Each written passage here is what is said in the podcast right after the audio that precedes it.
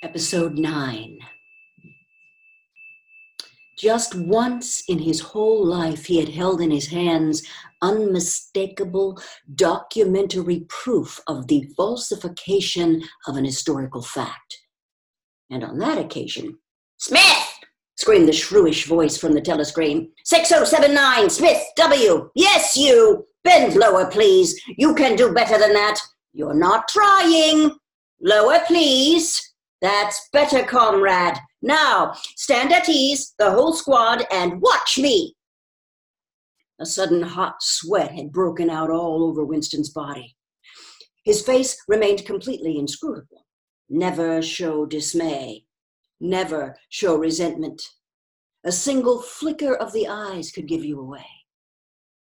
He stood watching while the instructress raised her arms above her head and one could not say gracefully, but with remarkable neatness and efficiency, bent over and tucked the first joint of her fingers under her toes. There, comrades, that's how I want to see you doing it. Watch me again. I'm 39 and I've had four children. Now look. You see, my knees aren't bent. You can all do it if you want to, she added as she straightened herself up. Anyone under 45 is perfectly capable of touching his toes. We don't all have the privilege of fighting in the front line, but at least we can all keep fit. Remember our boys on the Malabar front and the sailors in the floating fortress.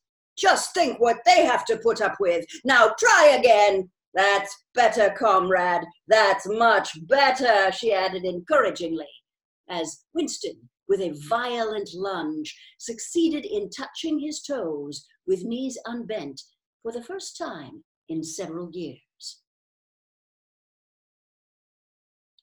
End of chapter 3. Chapter 4.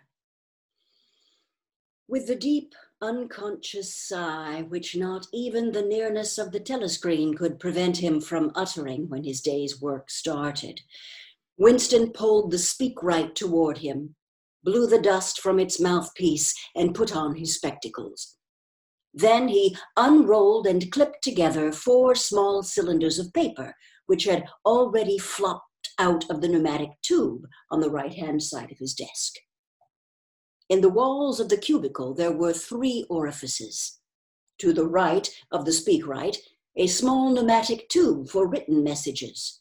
To the left, a larger one for newspapers, and in the side wall, within easy reach of Winston's arm, a large oblong slit protected by a wire grating.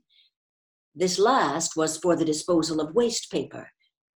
Similar slits existed in thousands or tens of thousands throughout the building, not only in every room, but at short intervals in every corridor. For some reason, they were nicknamed memory holes. When one knew that any document was due for destruction, or even when one saw a scrap of waste paper lying about, it was an automatic action to lift the flap of the nearest memory hole and drop it in, whereupon it would be whirled away on a current of warm air to the enormous furnaces which were hidden somewhere in the recesses of the building. Winston examined the four slips of paper which he had unrolled. Each contained a message of only one or two lines in the abbreviated jargon, not actually newspeak, but consisting largely of newspeak words, which was used in the ministry for internal purposes. They ran Time 17.3.84 BB, speech malreported Africa, rectify. Times 19.12.83, Forecasts 3YP, fourth quarter, 83 misprints, verify, current issue. Times 14.2.84, mini plenty, malquoted, chocolate, rectify. Times 3.12.83, reporting BB day order, doubleplusungood, refs, unpersons, rewrite, fullwise, upsub, antefiling. With a faint feeling of satisfaction, Winston laid the fourth message aside it was an intricate and responsible job and had better be dealt with last. The other three were routine matters, though the second one would probably mean some tedious wading through lists of figures. Winston dialed back numbers on the telescreen and called for the appropriate issues of the Times, which slid out of the pneumatic tube after only a few minutes' delay. The messages he had received referred to articles or news items which, for one reason or another, it was thought necessary to alter, or as the official phrase had it, to rectify. For example, it appeared from the Times of the 17th of March that Big Brother, in his speech of the previous day, had predicted that the South Indian Front would remain quiet, but that a Eurasian offensive would shortly be launched in North Africa. As it happened, the Eurasian Higher Command had launched its offensive in South India and left North Africa alone. It was therefore necessary to rewrite a paragraph of Big Brother's speech in such a way as to make him predict the thing that had actually happened. Or again, the Times of the 19th of December had published the official forecast of the output of various classes of consumption goods in the fourth quarter of 1983, which was also the sixth quarter of the ninth three year plan. Today's issue contained a statement of the actual output, from which it appeared that the forecasts were in every instance grossly wrong, Winston's job was to rectify the original figures by making them agree with the later ones. As for the third message, it referred to a very simple error which could be set right in a couple of minutes. As short a time ago as February, the Ministry of Plenty had issued a promise, a categorical pledge were the official words, that there would be no reduction of the chocolate ration during 1984. Actually, as Winston was aware, the chocolate ration was to be reduced from 30 grams to 20 at the end of the present week. All that was needed was to substitute for the original promise a warning that it would probably be necessary to reduce the ration at some time in April. As soon as Winston had dealt with each of the messages, he clipped his speakwritten corrections to the appropriate copy of the Times and pushed them into the pneumatic tube. Then, with a movement which was as nearly as possible unconscious, he crumpled the original message and any notes that he himself had made and dropped them into the memory hole to be devoured by the flames.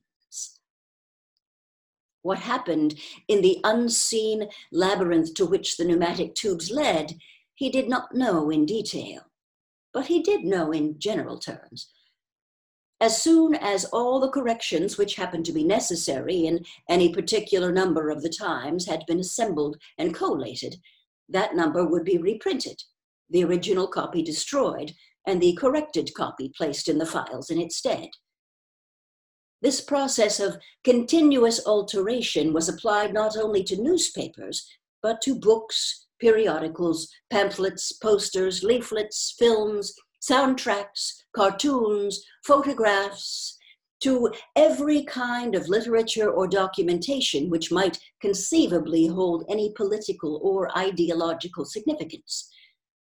Day by day and almost minute by minute, the past was brought up to date. In this way, every prediction made by the party could be shown by documentary evidence to have been correct nor was any item of news or any expression of opinion which conflicted with the needs of the moment ever allowed to remain on record.